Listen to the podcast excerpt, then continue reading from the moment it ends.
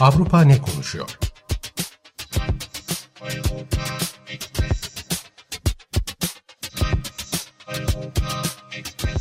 Avrupa medyasından yorumlar.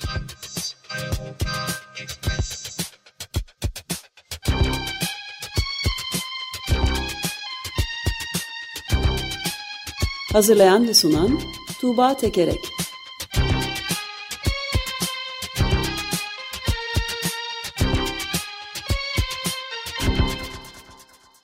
Günaydın Tuğba, merhabalar. Günaydın Ömer Bey. Günaydın. Günaydın Özdeş. Evet, bu hafta ne var? Avrupa ne konuşuyormuş bakalım. Ee, bu haftanın gündeminde Eurotopics bültenlerinden size Yunanistan'dan ve İspanya'dan haberler derledim. Ama onun öncesinde bu hafta ne konuşulduğundan önce geçtiğimiz aylarda ne konuşuldu, bir konu e, geçmiş aylarda ne konuşuldu ondan bahsetmek istiyorum özel olarak bir konuda.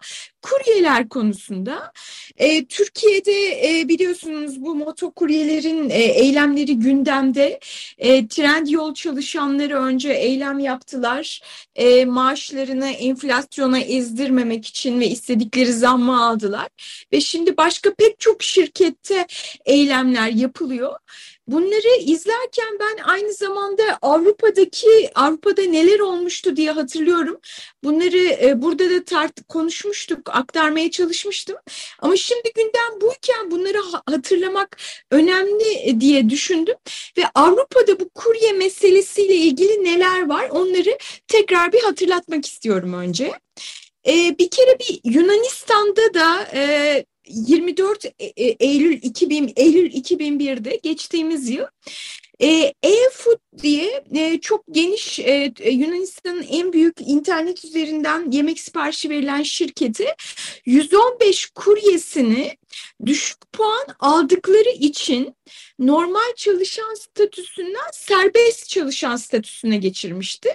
Serbest çalışan statüsüne geçirmek demek ne demek? Kadrolu olmamaları, işte güvencelerinin olmaması, e, hem sosyal güvence anlamında hem kolayca işten atılabilir olmak anlamında işte hastalık e, izinlerinin olmaması. Buna karşı e, Yunanistan'da da toplumun e, destek verdiği e, eylemler yapıldı. İnsanlar işte cep telefonlarından e-food uygulamasını sildiler, düşük puanlar verdiler ve sonunda bu 115 kurye işe alındı ve var olan e, çalışanların durumu da iyileştirmişti, iyileştirilmişti. Yunanistan'da böyle bir şey olmuştu. Ama asıl önemlisi İspanya'daki gelişmeler. İspanya'da süreç biraz daha hukuk üzerinden, hukuki mücadele üzerinden üzerinden e, yürüyor. İspanya'da Glovo şirketinde çalışan bir kurye dava açmıştı ben burada serbest e, çalışan olarak görülüyorum. Serbest meslek erbabı olarak e, sınıflandırılıyorum. Ama oysa ben bu şirketin çalışanıyım ve haklarım da buna göre olmalı demişti. Ve İspanya Yargıtayı 2020 yılında bu işçiyi haklı bulmuştu. Ve bunun sonucunda tüm sektörü etkileyen işte geniş çaplı bir düzenleme yapılmıştı. Yasa çıkarılmıştı. Mayıs ayında bir yasa çıkarıldı. İspanya'da yemek servis servis yemek şirketleri, internet üzerinden yemek siparişi verilen şirketlerde çalışanlar serbest meslek erbabı olarak görülmüyor. Doğrudan o şirketin çalışanı olarak e, görülüyor. E, bu önemli bir mesele. Yani kurye e, yeni e, şey yapan bir e, iş sektörü, yeni oluşmakta olan bir iş sektörü ve bunu Avrupa yasal olarak düzenliyor. Avrupa Birliği genel olarak e, tüm ülkelerde e, bunun yasal olarak düzenlenmesi gerektiğini söylüyor. E, İspanya'daki e, yasada bu açıdan bir örnek e, teşkil ettiği söyleniyor. E, yani Türkiye'de e, çalışanlar, e, e, kuryeler e, maaşlarını korumaya çalışıyorlar. Avrupa'da ise daha yapısal bir şekilde ya, daha yasaların e, koruması e, altına girmeleri e, söz konusu kuryelerin e, bunu belirtmek lazım. Bir de Avrupa'da bununla iş kuryelerle ilgili konuşulan önemli bir mesele işte bu kuryeler puanlanıyor şey algoritma üzerinden bunlara iş veriliyor ya da iş verilmiyor e, algoritmaların da çalışanlar tarafından bilinmesi, işte şeffaflaştırılması, bu güç asimetrisinde çalışanların güçlendirilmesi de söz konusu.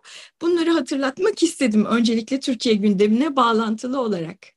Evet, izninle ben de ufak bir ilavede bulunayım. Çok e, ilginç bir ayrıntılı yazı çıktı. Yani makale var şeyde BBC News'da Mahmut Hamsici'nin BBC Türkçe'de yani kuryelerin bu yurt geneline yayılan eylemlerinin ne anlama geldiğini araştırıyor. Yani Türkiye'nin senin de değindiğin gibi farklı kentlerde farklı firmalar için çalışan kuryeler günlerdir. Çeşitli taleplerle eylemler, grevler falan düzenliyorlar. Trendyol Express firması çalışanlarının başlattığı protesto dalgası bir sürü şeye yayıldı. İşte hepsi jet, Scotty, Aras Kargo, Sürat Kargo, Yurt içi Kargo ve Yemek Sepeti Banabi e, e, ve eylemlerde öne çıkan talep zam oranlarının yükseltilmesi ama yani burada önemli bir noktaya işaret ediyor. Bu eylemler şahıs şirketi kurup üst şirkete hizmet sağlamak üzerine kurulu esnaf kuryelik diye bir çalışma modeli kullanıyor. Bunun tartışması yapılıyor diyor. Yani çok 24 Ocak'ta başladı ama gelişti hızla esnaf kurye modeli de işte sektörde bu sisteme geçmeyen şirketler de geçecek deniyor. Öyle anlaşılıyor diyor bu. Kuryeler şahıs şirketleri kuruyor. Üst şirketle anlaşıp kendilerine ait motosiklet ya da ticari tip araçlarla işte dijital platformları da kullanıp hizmet sağlıyor. Üst şirketle kuryeler arasında da geleneksel bir işçi işveren ilişkisi kurulmuyor. Bu çok önemli bu kuryeler için iş ortağı, tedarikçi gibi tanımlar kullanılıyor. Yani esnaf kuryelik böyle gig ekonomi denilen bir şeyde bir türlü Türkçe'ye de çevirmeye ben de başaramadım bugüne kadar. Yani gig ekonomi diye verilen bir isim verilen bir çalışma anlayışının parçası. Ee, esnek ekonomi kavramında öneriyorlar. Yani bir müzik sektöründen e, geliyor bu terim şirketler geleneksel şekilde işçileri tam zamanlı çalıştırmadan çok geçici ve bağımsız sözleşmeli istihdam anlayışını anlatıyor. Dijital araç kullanımı da bu anlayışın önemli parçası. 2008'de yani bu taksicilikte falan da kullanılıyor tabii. Ama sonuç olarak e, Türkiye'de de bu sistem esnaf kuryelik modelinde karşılık bulmuş. Pamukkale Üniversitesi'nden e, bu konuda uzmanlık olan Erkan Kıdak da bu modelin son yıllarda Türkiye'de de yaygınlaştığını esnaf kuryelik modelinin geçen yıl yaptığımız bir araştırmada yaklaşık 150 bin esnaf kurye olduğunu söylüyor. Çok yüksek payı yani esnaf kuryelerin ve bunun iki katını aştığını da tahmin ediyoruz diyor bugüne kadar. O kadar büyük bir gelişme. Yani e, 300 binden fazla e, böyle bir şey var. Bunun da eleştirilmesinin sebebi insanlar kendi iş yerinin patronu olsun e, deniyor. Nerede ne zaman kimlerle çalışacaklarını kendileri karar versin filan deniyor. Ama işte işletmeler tam zamanlı çalışan maliyetlerinden tasarruf edip kaynaklarını büyümeye ayırsın dendiği halde tamamen şeyler çıkmış ortaya. Yani iş, işçi haklarından yararlanamayıp kolaylıkla sömürülebilecek bir durum ve bundan sonra ne olacağı da çok ciddi tartışmaymış. Yani uzun bir e, şey getirdim ama ilginç bir durum Türkiye'de de. Evet evet kesinlikle tam benim bahsettiğim şey de bu zaten yani Glovo çalışanı e, işte Türkiye'deki şimdi sizin bahsettiğiniz gibi işte esnaf kurye yani Türkiye'de böyle deniyormuş demek ki e, ben esnaf kurye değilim e, bu şirketin çalışanıyım ve haklarım da buna göre olmalı diyor. Dava açıyor İspanya'da ve tamamen yasal düzenlemeler e, onların şirket çalışanı olarak görülmesi üzerine yapılıyor. Yani bugün bir motokurye işte kaza yaptığı zaman zaman hem e, hem kendi motorunun bütün masraflarını kendi karşılamak zorunda hem kendi sağlık masraflarını karşılamak zorunda ya da şirket seninle çalışmak istemiyorum dediğinde direktman e, şey e, gelirsiz kalıyor, işsiz kalıyor. E, e, yani işte bu prekaryalaştırma denilen e, güvencesizleştirmenin çok yoğun olduğu bir sektör. E, bu arada şey de söyleyelim Mahmut Hamsici'nin haberi dediniz. Mahmut Hamsici de e, bundan önceki iki hafta boyunca e, Taksim'de gümüş suyunda karda kendi hakkı için işte BBC Türkçe çalışanlarının Türkiye İstanbul ofis çalışanlarının maaşlarının enflasyona karşı ezilmemesi için e, mücadele yürütmüştü. Hakkını aldı şimdi diğer çalışanlar için haber yapıyor. Evet. Evet. E, buradan e, şeye geçeyim. E, İspanya'dan yine e, e, yine bir gazetenin ortaya çıkarttığı, gazetecilerin ortaya çıkarttığı e, bir hak mücadelesinden e, bahsedeyim. E, İsp e, konuşuyoruz e, pek çok ülkede, Almanya'da, Fransa'da ve İrlanda'da e, Katolik Kilisesi'nin e, çocuk istismarına ilişkin olarak bağımsız e, komisyonlar oluşturuldu ve bunlar raporlarını e, yayınladılar. E, ama İspanya'da İspanya Katolik Kilisesi bunu yapmıyor. E, bu durumda da El País gazetesi 3 yıl süren bir araştırma yapmış ve Katolik Kilisesi'ndeki çocuk istismarı vakalarını ortaya çıkartmış. E, işte 245 vaka yakın dönemde e, e, ortaya çıkar yakın dönem için e, yakın dönemde yaşanmış vakalar ve toplamda da 1200 vakadan bahsediyor ve e, bu şeyleri e, götürmüş kiliseye ver, vermiş rapor olarak e, bakın e, burada diye. E, ama Katolik Kilisesi yine şey yapmakta bir e, adım at, at adım atmakta direniyor. E, İspanya'da Sosyalist Parti'nin büyük ortağı olduğu hükümet, e, Podemos da küçük ortak. E, bunlar şimdi İspanya Meclisi'nde bir araştırma komisyonu kurulması için bir ilk adım attılar. Katolik Kilisesi'ndeki çocuklara yönelik cinsel istismar iddialarının soruşturulması için. E, ve ayrıca e, başsavcılıkta ülkedeki özel yönetimlere e, oradaki savcılıklara talimat gönderdi. Katolik Lisesi'nin çocuklara yönelik istismar iddialarının araştırılması, bunların e, değerlenmesi için yani e, çocuk istismarı, e, kilisedeki çocuk istismarı vakalarının peşini bırakmıyor İspanya'da siyaset e, ve yargı. E, bunun e, ve aynı zamanda medya. E, bunun soruşturulması için e, ciddi adımlar atılı, atılıyor diyebiliriz e, İspanya'da. Bir hayli geç olmakla beraber tabii. e, geç olsun diyelim, güç olmasın diyelim, hiç ortaya çıkartılmayan, e, hiç konuşul, bunların hiç gündeme bile gelmediği ülkeler var. Düşünsenize evet.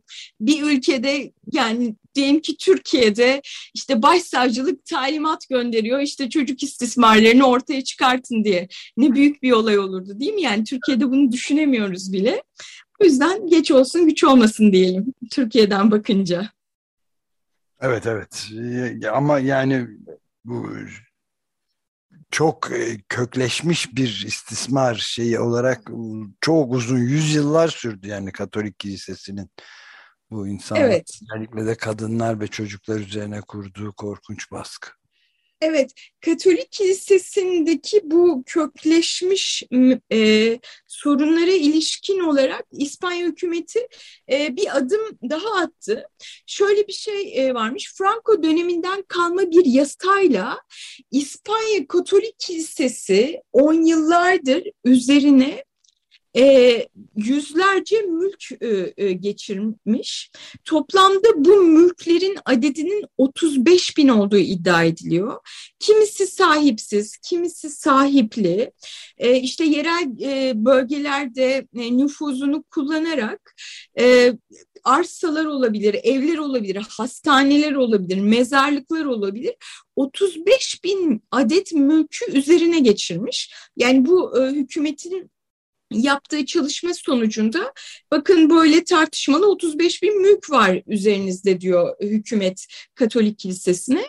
E, kilise de sonunda e, şey yapmış araştırmış hmm, demiş tamam 965 mülkün bizim üzerimizde olduğuna dair bir şey bulamadık belge bulamadık peki bunları e, iade ediyoruz demiş. Yani 35 binde binini yaklaşık diyelim yüzde 2.8'ini e, iade ediyor şu anda Katolik Kilisesi. E, genel olarak medyada bu oranın tabii ki çok düşük olduğu söyleniyor. La Vanguardia gazetesinden bir yazar onun kendi ailesinin mülkü de haksız hukuksuz bir şekilde kilisenin üzerine geçirilmiş. E, o da bunu çok yetersiz görüyor hem sayı olarak hem de yıllar içerisinde elde ettiği gelir açısından. Şöyle yazmış bu köşe yazarı. Kilise yönetimi haksız edindiği varlıkların birçoğu üzerinden kazanç sağladığını da kabul etmeli. Peki bu arada diğer 34 bin 35 mülke ne olacak?